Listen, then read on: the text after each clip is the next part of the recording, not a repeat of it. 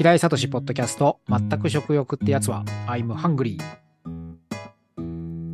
どうもおはこんばんちは、平井聡です。平井聡ポッドキャスト、全く食欲ってやつは、お送りしてまいります。えー、この番組では、フードスコーレ校長の平井聡が食べ物をテーマに語り、聞いている皆さんと一緒に考えていきたいと思います。この番組を聞けば食べ物の魅力に気づくことができたり、もっともっと知りたくなったり、そんなきっかけをお届けできたらいいなと思っています。ぜひね、作業中やお仕事の帰り道なんかに聞いてもらえたら嬉しいです。はい、えー、今日も始めていきたいと思います。えっ、ー、とですね、最近ちょっと僕の周りでまたふつふつと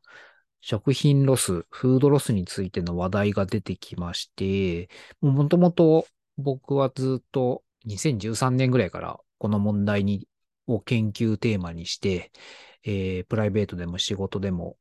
垣根なく取り組んでまいりまして。で、えー、まあちょっとしばらくこの問題に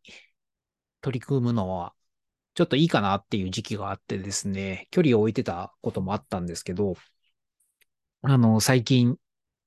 またなんかいろいろですね、周りからフードロスについて教えてよとか、ちょっと話してよとかですね、そういった機会もらうことが多くなってきて、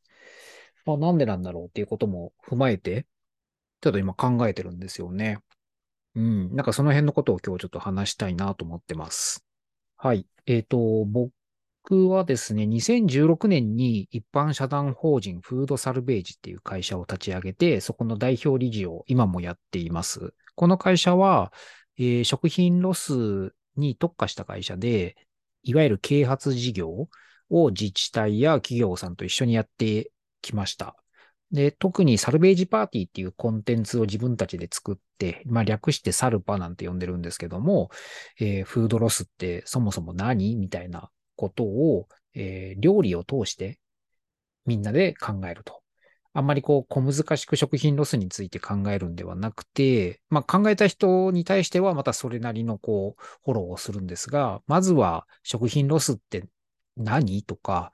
えー、普段あんまり考えたことないっていう人に対して、えー、いきなりハードルを上げるんではなくて、食品ロスを料理を通して身近なものに感じてもらう、そんな活動をずっとしてきました。で、まあその他イベントだったり講演だったり、なんですか？小学校、中学校、高校？学校での授業とか、まああとメディアでいろいろお話をさせてもらったりとか、まあそんな発信をしてきたわけです。ただコロナに入、コロナ禍に入って、まあ、サルパっていうのはですね、みんなで食材を持ち寄って料理をするっていうイベントなので、えー、ちょっとその開催を自粛してきました。残念なんですけどね。で、一方で、えー、食の学びやフードスコーレっていうものを仲間とスタートさせて、なんかこう、サルパは断念、しばらく自粛断念したけど、フードスコーレをやり始めたっていう、なんかこう残念とワクワクが同時期にあったんですけども、なんかこのフードロスとか、フードウェストって呼ばれる環境課題とか、食そのものへの興味からですね、自分の中ではこう、一旦、えー、フードロスについての探求とか発信していくことはもういいかなってなってたんですね。で、そうなった一番のわけは、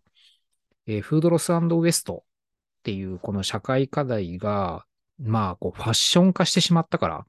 日本では食品ロスっていう言い方ですけど、まあ、僕の肌感なんですけど、こう2017年から19年ぐらいまで、コロナに入るまでは、このね、フードロスって言えばもう食環境の中では流行りのど真ん中だったなと。なので、こう当時、講演とか企業研修とか、プロジェクトの相談とか、問い合わせはもうめちゃくちゃ来ました。まあそうした流れがあったからなのか、自分たちがこう取り組み始めてた頃から比べると、食品ロス、フードロスっていう言葉の認知度は上がってきたのかなと思ってます。まあ、ただね、これもいろいろ問題があって、これは認知度が上がるっていうのはもちろんいいことだと思うんですけど、うーん、まあ、こうした時に起こる問題というか、言葉の一人歩き、この枠に収まってしまうっていう食品ロスっていう言葉に、わかりやすい言葉だし、ちょっとキャッチーじゃないですか。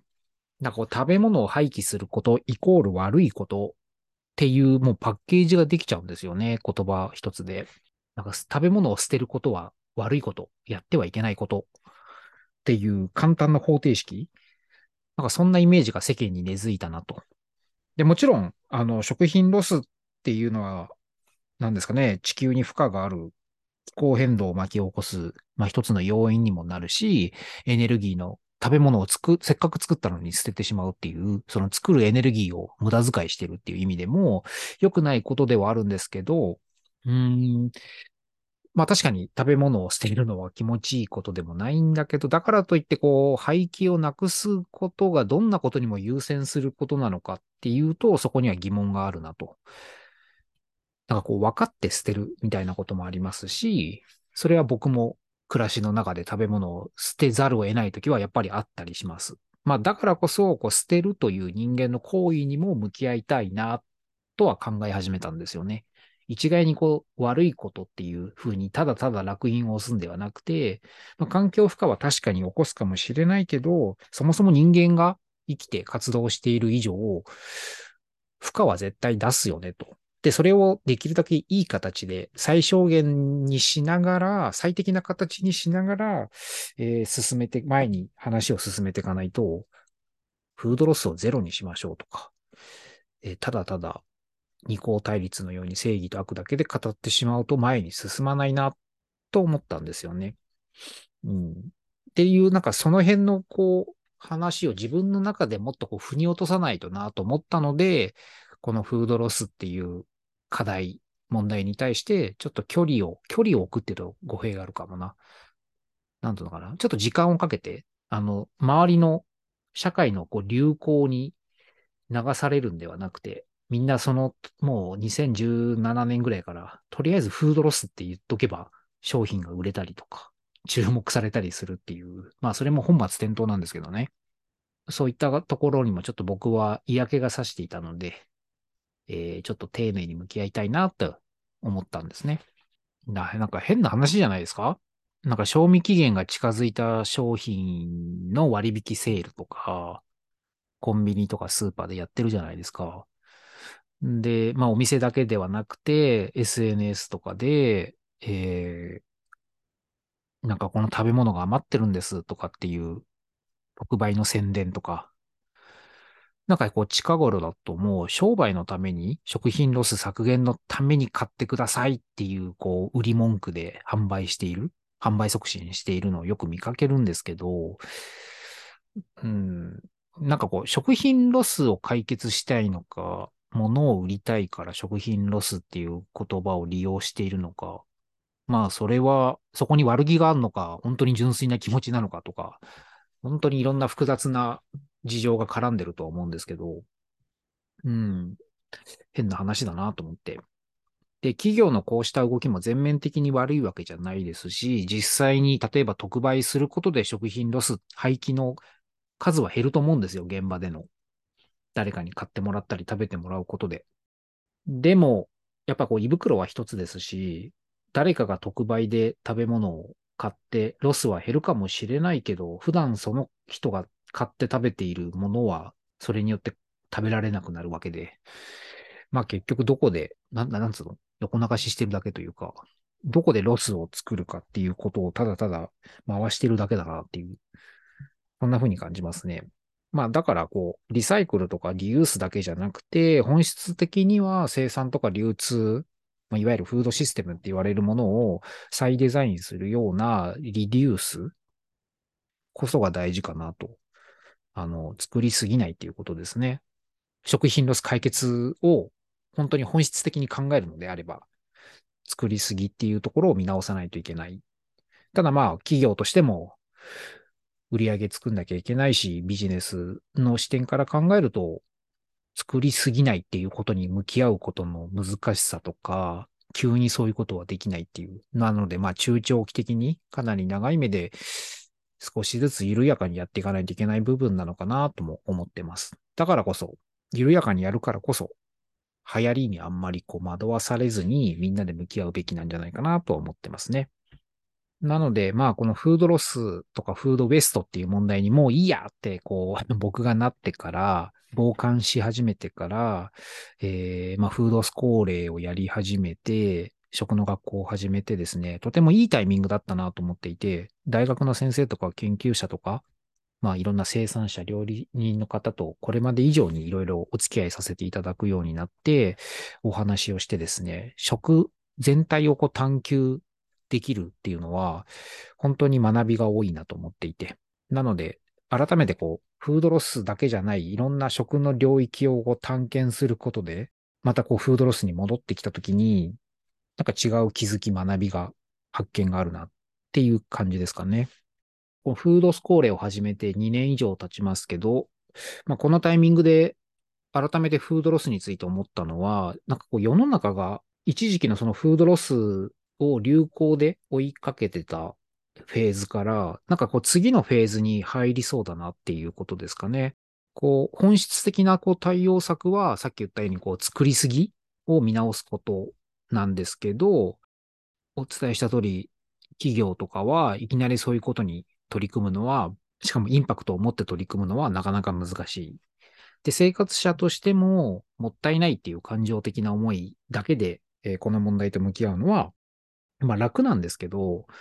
まあそうすると、えー、廃棄しちゃいけないっていう短絡的な考えが何よりも優先しかねない。なんかこう、もったいないっていうだけで思考を停止させるんではなくて、その先に踏み込んでみたい。っていうのは企業も生活者もなんとなく気づき始めてるなって思うんですよね。あの、廃棄とか、こう食べ物を捨てるとか、違う言い方するとなんかこう衰退するみたいな、そういったことってこう言葉だけを見るとマイナスなイメージがつきまといませんか？ねえ。だからこうもったいないとかにすぐ結びつくんですけど、もちろんその側面もあるんですけど、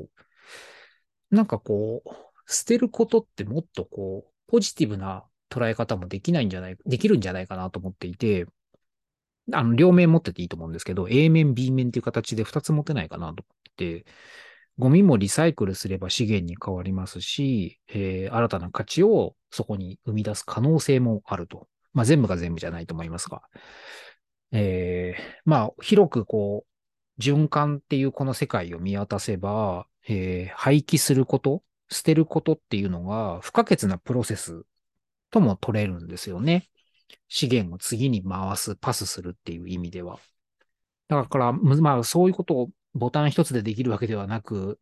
複雑に絡み合っている、この世界、フードロスウェストを存在させているのは間違いなく人間で、えー、だからこそこれをいきなりこう解決するのは難しいことなんだけど、僕らはこのフードロスウェストについて今一度向き合うべきなんじゃないかなと腰を据えて、えー、廃棄物を生むのは生き物の中で人間だけですし、そう思いますね。まあ、こう食べ物を捨てることよりも優先したいことっていろいろあるんだと思うんですよ。人間ってこういう時に捨てるよね、みたいなことも、なかなか言いにくいことですけど、あの、ちゃんとこう、そこに逃げないで向き合うというか、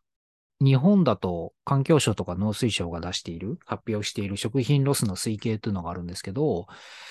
この量は一応毎年減っていて、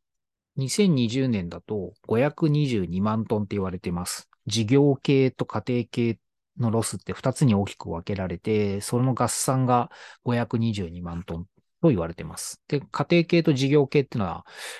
事業系のが多少多いんですけど、約半々ぐらいに、えー、推計されています。まあ、詳しくはインターネットで調べればすぐ出てくるので、興味ある方は見てみてください。えー、ただですね、このフードロスウエストが増えたとか減ったとか、正義か悪かとか考えればいいのはなんかそういうことだけじゃないなと。もちろんそれを考えたり知ることも大事なんですけど、そこで思考を停止するんではなくて、えー、食べ物の廃棄っていうのはもうそこにあるんだと。存在しているんだと。で、これは絶対に人間が活動している以上なくならないんだと。それが事実だし、そこから考え始めないといけないと思うんですよね。うん。だからこう、僕はこう、人の営みによる捨てるとか使うとか回すっていう、っていう、んなんかフードロスの上位概念みたいなものも考えたいなと思ってるんですよね。この辺はなんかこの間法政大学の湯沢のり子さん先生に、湯沢さん先生って言うと嫌がるんで、湯沢さんって呼んでますけど、湯沢さんと話をしてて出てきた会話なんですけどね。うん。もうフードロスっていうのはそこに存在するものだから、なんかその事実を知ることは大事だけど、さらにその先の、その上位概念の人間の営みについて考えるっていうのは、すごいこう、アプローチとしては面白いね、なんていう話をしてたんですよね。で、僕はそこに今興味を持って、えー、フードスコーレを通して、あとはこう自分の個人的な研究もそこに焦点を当てて、今年1年ちょっと考えてみようかなと思っていて、いろんな人と話をしているところです。うん。こう、捨てるってなんだろう、そもそもとか。食べ物を捨てるってなんだろうとかね。あと、もったいないってなんだろうとか。もったいないって、この間、面白い話を聞いて、ほぼ日の糸井重里さんが、毎日、ほぼ日のトップページに、今日のダーリンっていうエッセイを掲載してるのわかりますか？あそこで、もったいないっていう言葉について触れていて、ああ、なるほどなと思ったのは、これ僕の解釈なので、ごめんなさい。もし違う意図で糸井さんが書かれてたら申し訳ないんですけど、うん、なんかもったいないっていう言葉を言ってしまうと、そこで考えが止まってしまうというか、それ以上こう前向きな話ができない。むしろこう、もったいないっていうある対象に対して言った言葉が、なんかそのまま、なんですかね、後ろ向きに自分のこう思考を巡らせてしまうというか、なんか、わかりますかね？なんつうのかな。もったいないって口にしてしまうと、なんかこうマイナスなイメージつきまといませんか？さっきこう廃棄するとか、衰退するっていう言葉がマイナスなイメージがつきまとうって僕が言ったのと同じような考えだと思うんですけど、なんかもったいないって言わなくてもいいかなっていう。うん。食べ物を捨てることを、全部を全部もったいないって言ってしまうと、なんか捨てることがマイナスだっていうふうに思ってしまうというか。もちろん、その、難しいのは、もちろんその側面もあるんだっていうことです。あの、両面あるっていうことを常に捉えておいた方がいいと思うんですよね。持っておいた方が。もったいないだけじゃないよっていうことです。適切に物を捨てることで何かの役に立つかもしれないし、えっ、ー、と、環境負荷をできるだけ抑えて、次に進めてることもあるので、一概にもったいないイコールマイナスって捉えない方がいいし、あ、ごめんなさい。えっ、と、もったいないは、えっ、と、マイナスって捉えられちゃうので、もったいないっていう言葉だけで考えない方がいいよっていうことですね。ああ、難しいね。喋りながら思うけど。うん。あ、そうそう。あと、役目を終えたものを捨てるのはもったいないことなのかどうかっていう話もこの間ね、出たんですよ。フードスコーレのあるプログラムの中で。あの、例えば、カツオだしを引いて、カツオ節を削ってね。で、だしを引くじゃないですか。あ、別に削んなくてもいいんですけど、カツオだしを引いた、その、で、絞って、えっ、ー、と、汁じゃない方ありますよね。カツオ節の殻というか、だし殻そっちの方って、もちろんあの、口にして害はないし食べられると思うんですけど、美味しいとも思うんですけど、大抵の人は捨てるじゃないですか。で、それも一応定義上は食品ロスになっちゃうんですよね。なんでかっていうと、食品ロスの言葉、定義を言葉にすると、まだ食べられるのに捨てられてしまうものなんですよ。だから、まあ、言葉遊びですけども、こうなってくると、そのだし殻は食品ロスなのかって言われると食品ロスなんですけど、別にそれはもう捨てていいんじゃないのっていう話。もちろん、なんですかね、なんかご飯に混ぜたりとか、おむすびの具材にしたりとか、なんかお味噌汁の具材にしたりとか、何でもいいんですよ。あの、食べたい人は食べればいいし、美味しく食べる方法もいくらでもあると思うんですよね。ただ、役目を終えた食べ物について、まあそんなにこう、眉間にしわ寄せて議論しててもしょうがないかなっていうところはありますかね。まあそういったことって、一人一人の価値観だったり見方とか、あと、例えば出し柄だったら出し柄をどう有効に使うかっていうことを知ってるかどうかとか、あと料理が得意かどうかとか、それをやる時間があるかないかとか、ね、その人のライフスタイルによっても変わってくると思うので、なんかそういったことを一つ一つ正解を作るんではなくて、えっ、と、選択肢を増やすみたいなことが大事だと思うし、えー、じゃあ自分はその選択肢をどれだけ増やせられるかっていうことを作っていくことも大事だし、そもそもその選択肢を作ったり選んだりするために自分の中で物差しを持つっていうことも大事だと思うんですよね。自分は何を気持ちいいと思えるかとか、行動として。まあもうこれって政治の投票に似てるんですけど、投票した後それが自分の投票結果が正解かどうかって実はやってみないとわかんないんですけど、開いてみないと。でも選ばなきゃいけない。なんかそういったことの繰り返しなんじゃないですかね。うん。まあもちろん、一応言っておくと、食べ物を捨てることでの環境負荷はできるだけ減らすべきだと思ってますし、僕も。えー、うん。あの、まあそれをね、小さい手、小さな抵抗って僕は呼んでるんですけど、まあもう結局、さっきのカツオ出し柄の話って、もう倫理観の話だったりするので、フードロスの話ではあるけど、一方で倫理観の話、やるかやらないかとか、それを自分はどう向き合えるかっていうとこだったりするので、うん。ただもちろん食べ物を捨てることでの環境負荷はできるだけ減らすべきだし、自分の暮らしの中でできる小さな抵抗は、えー、どんどんやっていくべきだと思います。まあ、ただ人間は捨てる、捨てる生き物なので、そのことに一度向き合った方がいい。どうやら良さそうだよねっていう話です。さて、えー、番組も終わりに近づいてまいりました。へへ今日結構長く喋っちゃったかな。うん。まあね、あの、フードロスは僕は一度距離を置いたと言いましたが、やっぱりちょっと自分の中でいろいろ気になる領域だし、昔かなり深く探求したことでもあるので、一度ここらで流行がなくなっ流行がこう弱まったこの時期に腰を据えて何らかの答えを一度出してみたいなと思っているので、チャレンジでもあるので、あの、ちょくちょくこの場でお話をしていきたいなと思ってます。えー、番組ではこれからも食にまつわる気になること、えー、フードロスのこと、お話をしていきたいと思います。では、また次の食欲ってやつはでお会いしましょう。平井聡でした。